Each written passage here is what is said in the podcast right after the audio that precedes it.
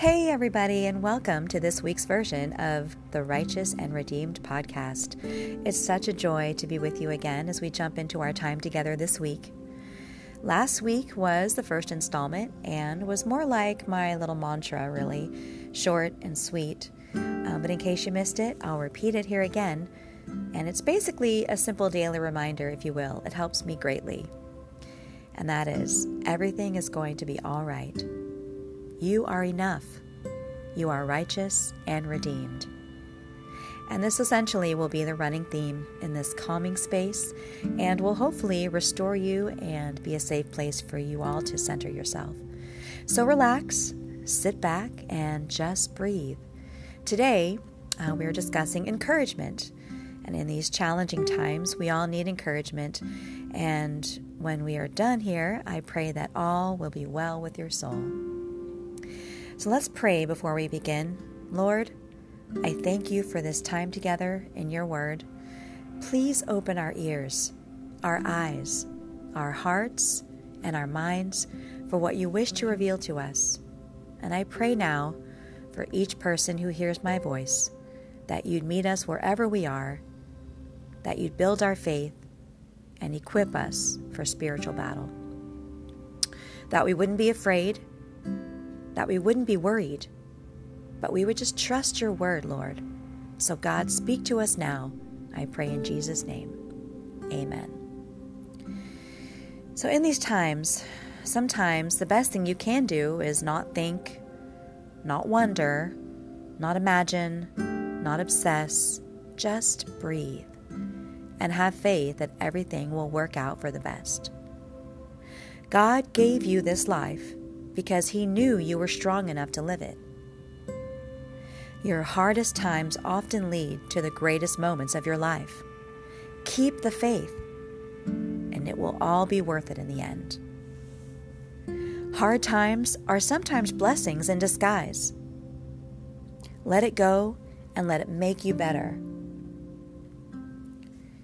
When you come out of the storm, you won't be the same person who walked in. That's what the storm's all about. Tough times never last, but tough people do. But be careful, because hard times often lead to discouragement. And when discouragement happens, we start to lose the fight we once had. Discouragement can lead to more sin, more worldliness, and eventually it can lead to backsliding. But you must trust God with everything. And again, today's message is about encouragement. So until you have submitted to God, you can't resist the temptation of the enemy. And he won't flee from you. When discouragement seeks to take you, run to God immediately. You must seek a lonely place to be still and to worship the Lord.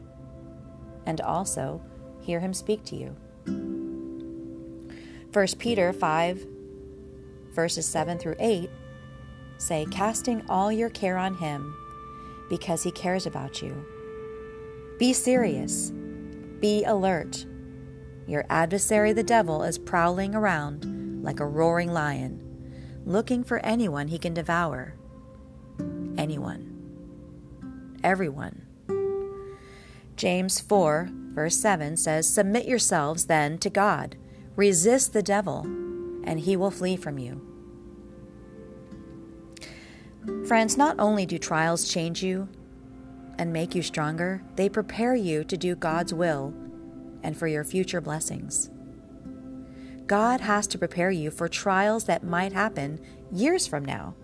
He has to prepare you for someone down the line who is going to desperately need your help. He has to prepare you for the very thing that you have been praying for. And often at the end of the trial is a blessing, but we have to press on to receive it. God changes you, works in you, and prepares you before you are able to walk through the door. If He doesn't prepare you, then you will be ill equipped, you will falter, you will abandon God. You will be prideful. You won't truly cherish what He has done. and more. God has to do a mighty work in you. He has to. It takes time to make a diamond. Romans 5, verses 3 through 4 tell us, And not only that, but we also rejoice in our afflictions, because we know that affliction produces endurance.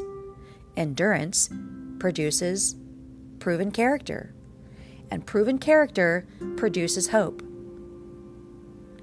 Ephesians 2, verse 10 says, For we are his workmanship, created in Christ Jesus for good works, which God prepared beforehand that we should walk in them.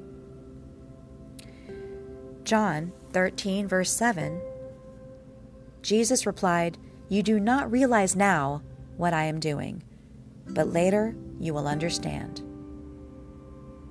Isaiah 55, verse 8 says, For my thoughts are not your thoughts, neither are your ways my ways, declares the Lord. Be encouraged, trust Him. And that's pretty much our message today. Uh, we'll come back next week for a continuation on this. But as we close and soak in what we need to be focused on, please join me in prayer as we depart. I'm so glad you chose to spend your time here and were able to hear how we are to trust in Him for all the good things He has in store for us. God is faithful.